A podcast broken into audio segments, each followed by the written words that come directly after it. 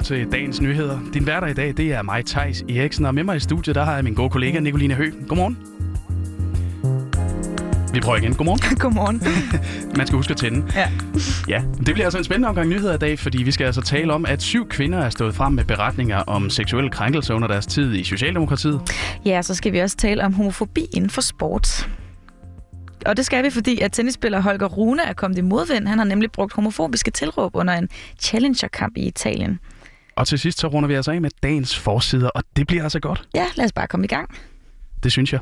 Og øh, jeg synes, vi skal starte med at tale om MeToo, fordi man kunne altså have håbet, at det seneste års massiv fokus på sexisme og krænkelser i politik, det havde fået alle skeletterne ud af Christiansborgs skabe. Sorry. Ja, det går. Men øh, det er altså desværre ikke tilfældet, at det har fået alle lige skeletterne ud. Fordi i går der stod syv kvinder frem med deres historie i Berlinske, og de fortalte om uønskede berøringer, kys, slik på halsen og sågar samleje mod deres ønske. Og kvinderne, de var alle sammen enten medlemmer eller ansatte i Socialdemokratiet, da de her krænkelser fandt sted. Og krænkelserne blev altså efter sine begået af den samme mand, der også var medlem af partiet. Og en enkelt af kvinderne var altså kun 15 år, da krænkelserne fandt sted.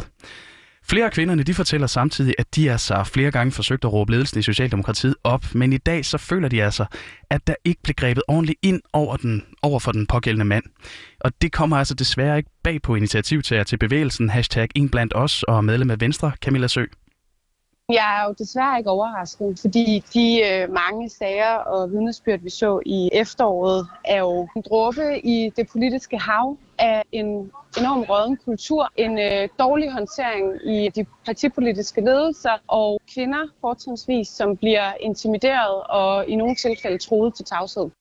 Ja, det er altså alvorlige anklager, som Socialdemokratiet de nu møder fra de berørte kvinder. Og øh, hvilke af de sexismesager, der har været fremme i dansk politik, har egentlig gjort størst indtryk på dig, Nicoline? Jeg tror, det er svært for mig sådan at vælge en, men jeg synes, det er ret vildt, hvor udbredt det ligesom viser sig at være med alle de her sager, der begynder at komme frem, ikke? Jamen, det er også sådan, jeg har det. det jeg, synes, jeg synes heller ikke, det vil være fair at vælge en, vel? Mm, de, det, de, det er for vanvittigt, der er de, så meget. De, de, de er jo alle sammen vigtige, og de har alle sammen vægt. Og øh, en ting, der i hvert fald går igen i mange af de her sager, det er altså de berørtes kritik, ikke bare af krænkeren, men særligt af partiernes håndtering af sagerne.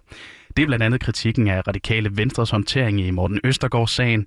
Så er det kritikken af en række ungdomspartier, der blev fremført i TV2-dokumentaren Partiernes skjulte overgreb sidste efterår. Og nu kan vi altså så tilføje den her sag fra Socialdemokratiet. Og det er altså ikke tilfældigt, for der er visse forhold, der går igen i de forskellige sager, det fortæller Camilla Sø. Ja, øh, der er mange fællestræk. Altså et af de fællestræk, der er øh, fra Socialdemokratiet og hen i flere af de andre partier, er, at øh, det er vigtigere at øh, holde hånden over ens eget parti og ens egen magtfulde partifælde, end det er at sikre sig en ordentlig og transparent håndtering af de her sager.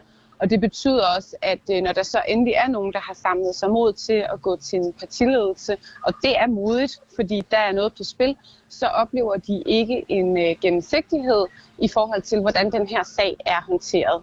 Og en af de kvinder, der står frem med sin historie i Berlinske, det er Hanne Agergaard. Sidste sommer, der er hun på bar med en række partikolleger, kort tid efter hun er startet som praktikant i Socialdemokratiet. En af hendes kolleger, som er en vældig og magtfuld person i partiet, går op til hende i baren, hvor hun sidder alene. Han tager pludselig fat om hendes ansigt og begynder at slikke og kysse hende overalt, ned ad halsen og i øret, hvorefter han giver slip og går. Og episoden den sidder altså i hende længe efter. Men da hun endelig går til ledelsen med sin oplevelse, ja, så oplever hun altså, at de forsøger at nedtysse sagen og mørklægge den. Og deres manglende indgreb over for krænkeren, det efterlader hende altså både frustreret og knust. Og den manglende indgriben fra partitoppen i den her slags sager, den skyldes altså én ting, fortæller Camilla Sø. Det er, fordi der ikke er noget over partiet. Fordi at det jo koster på meningsmålingerne. Det har vi jo set i de radikale venstre. Vi har blødt medlemmer og, øh, og procenter i meningsmålingerne lige så snart, at der er nogle af de her sager, der vælter frem. Så jeg oplever, at partierne først og fremmest hytter sig om deres eget skin og øh, synes, det er vigtigt, at øh, der ikke kommer en masse øh, snusk og snask frem. Og så er det sekundære, det er så håndtering af sagerne, og hvordan offrene så måtte øh, have det med det efterfølgende. Og sekretariatchef Lisa Schmidt fra Socialdemokratiet siger i en kommentar til Berlinske, at der er blevet etableret initiativer for at skabe ordentlige rammer for håndtering af sådan nogle sager. Herunder en whistleblower-ordning og også tilbud om psykologhjælp. Ja, nu skal vi en tur til sportens verden, for den 18-årige tennisspiller Holger Rune, han gik i går ud offentligt og undskyldte for sin opførsel. Og det sker altså efter, at han kom med flere homofobiske tilråb under en challengerkamp i Italien. Ved stillingen 5-4 i første sæt, så var de to spillere ude i en intens duel, der endte med en dansk fejl. Og her blev den 18-årige Holger Rune altså så oprevet, at han råbte flere voldsomme skældsord, og blandt dem så var der nogen, der var af homofobisk karakter. Ej. Ja, for eksempel så kaldte han modstanderen, at han gik og spillede bøsserøv. Og det er ikke ualmindeligt, at der i tennis kommer ret voldsomme udbrud under ophedede kampe, selvom det kan koste point. Det fortæller Anders H. Rasmussen, som er journalist og mangeårig tenniskommentator. Det er meget almindeligt, at man øh, råber sine frustrationer ud i luften. Der er sådan ret øh, meget strengere regler i tennis. Altså hvis man banner, så får man typisk en advarsel. Sådan at hvis du siger fuck, så, øh, så vil det typisk medføre en advarsel, en verbal obscenity, som det hedder. Og ja, det kan jo koste point eller partier, alt afhængig af, hvor mange advarsler man får. Ja, nu ved jeg ikke med dig, Thijs. Har du også et voldsomt temperament? Kunne du finde på at råbe en, under en tenniskamp? Altså, jeg kan, jeg kan godt blive vred, og jeg kunne sagtens finde på at råbe, men det der... Ja, det er lige det, fordi du ved, man må jo gerne blive sur og vred og have følelser med i det, og det er jo ret almindeligt, at man gør det som tennisspiller også. Men Runer, nej, Holger Runes homofobiske kommentar er altså særligt graverende, siger Anders H. Rasmussen. Så en ting er, at man ligesom siger noget personligt nederen til nogen. Ikke? Det, der er problemet her, det er, når man lige pludselig hiver sådan øh, en gruppe, en øh, i forhånd måske marginaliseret og historisk diskrimineret gruppe ind, ikke? og bruger, et, altså, bruger sådan en gruppebetegnelse, sådan en skældsord. Ikke? Altså, så handler det jo ikke lige pludselig mere bare om, at Holger Rune opfører sig nederen over for sine modstandere. Hvis nu han har sagt, hvad er det for noget lortetennis, du spiller, det vil også være træls gjort ikke? over for modstanderen at stå og råbe ned til ham, hvor dårlig tennis han synes, han spiller. Men her, der, altså, så, så bliver det jo lige pludselig en større sag, når man sådan hiver homofobi og homofobiske skældsord ind på en tennisbane, som bliver transmitteret på tv. Ja, der har jo faktisk været en del fokus på det her med de diskriminerende sange og tilråb, og det husker vi for eksempel fra herrefodbold. Og her der deler vanderne sig jeg prøver igen. Her deler vandene sig virkelig mellem dem, der synes, det er helt uacceptabelt at gøre, og dem, der synes, man bare lige skal slappe lidt af med den politiske korrekthed. Hvad tænker du om den her problematik, Thijs? Jamen altså, selvfølgelig er sange og så videre i sport, og også tilråb, det er en del af det, det er ikke det, men man behøver måske ikke bruge ord, som folk ikke... Altså, folk kan, vælger ikke selv, hvad hudfarve de har, de vælger heller ikke selv deres seksualitet. Det kan godt være, at der er nogen, der tror det, men det gør man altså ikke. Jeg tænker også, det er heller ikke svært at luge det ud, tænker jeg i hvert fald, hvis man endelig skulle gøre det. Og det virker altså også til at være, at der er lidt forskellige holdninger til det her udbrud, der kom fra Holger Rune i den her kamp. Annike Rune, som er Rune Holgers manager og mor, faktisk skrev i en sms til TV2 Sport om hændelsen, at det er blevet blæst helt ud af proportioner at bringe historien. Og så fortsætter hun så med at sige, at alle, der kender Holger, ved, at han elsker alle former for diversitet og køn og religion og race med mere. Så hun synes altså, at det at prøve at lave en historie, fordi Holger har slynget et æder ud som bøsserøv i en kamp, det er helt ud af proportioner. proportioner. Ja, men Okay, hun er manager, men det er også det er lidt mor ved at redde Sønneke her. Ja, så kommer mor og redder. ja, altså uanset hvad, og hvad han, hvad, hvad han så ellers synes, så har han jo råbt det her. Det er jo det.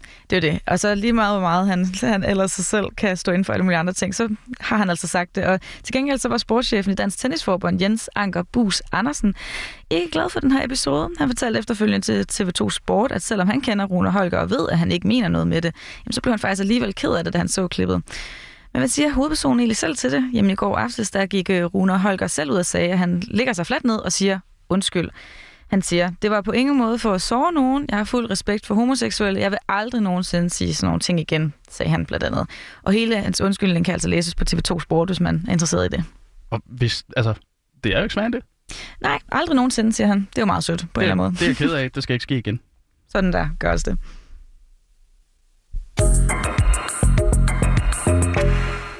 Nå, øh, så er det jo blevet tid til dagens forsider, og øh, jeg tror, jeg lægger ud, og det gør jeg med en historie fra Jyllandsposten, fordi øh, en kommission foreslår altså, at vi øremærker en del af kontanthjælpen til udgifter, der giver børn et bedre fritidsliv. Og dermed så kan enlige forsørgere altså blive direkte skåret i ydelser som kontanthjælp, hvis de ikke bruger pengene på lejerskole eller fodboldkontingent til deres børn.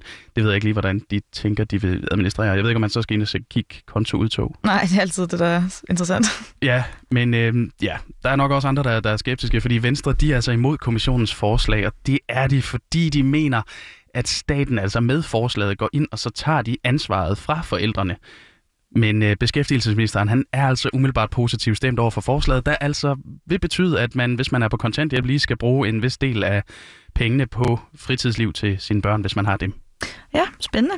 Ja. Så vil jeg øh, gå videre og fortælle lidt om et opråd til politiker, politikerne. Ja. I dagens Politikken, der skriver 262 forskere nemlig i et åbent brev til politikerne, at de føler sig truet til tavshed i den offentlige debat. Og det er fordi, at øh, de bliver mødt med trusler og chikane på de sociale medier og i private beskeder.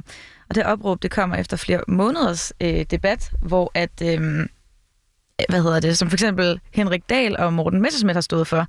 Og de har ofte udtalt sig ret kritisk om køns- og racisme- og migrationsforskere og deres forskningsmiljøer, og de har kaldt dem venstredrejet og uredelige og alle mulige ting. Og det har altså ført til en eskalering af trusler og chikane, og det kom så vidt, at de her 262 forskere inden for de her områder, og det er altså professorer, lektorer og alle mulige andre ansatte i forskningen, de råbte vagt i gevær. Det er også øh, det er en debat, der har, der har gået højt, ikke? Jo, det er, den har mange følelser med i det. Jamen, det er hardt, når det spørgsmål er, om det er følelser, eller om det er, det er fagligt. Altså, jeg er ikke forsker. Øh, jeg vurderer ikke i bund, om, om det, der foregår på universiteterne, det er godt nok. Øhm, men det, det er en debat, der har været høj, og som vi ved, når debatter de er hårde, så er det også, også noget, der desværre affører nogle ret hårde reaktioner. Det er i hvert fald altid interessant, når folk de er kritiske over for forskning, for, som de jo måske ikke helt ved så meget om. Det er i hvert fald det eneste, jeg har at sige. Jamen lad os, den, øh, lad os øh, lade den ligge der, og så sige, at det var alt for i dag. Du har lyttet til dagens nyheder, og øh, med dig, der var din værter, mig, Tejs Eriksen og Nicoline Hø. Programmet, det var tilrettelagt af Anna Munk Heidorn, og vi lyttes ved igen i morgen.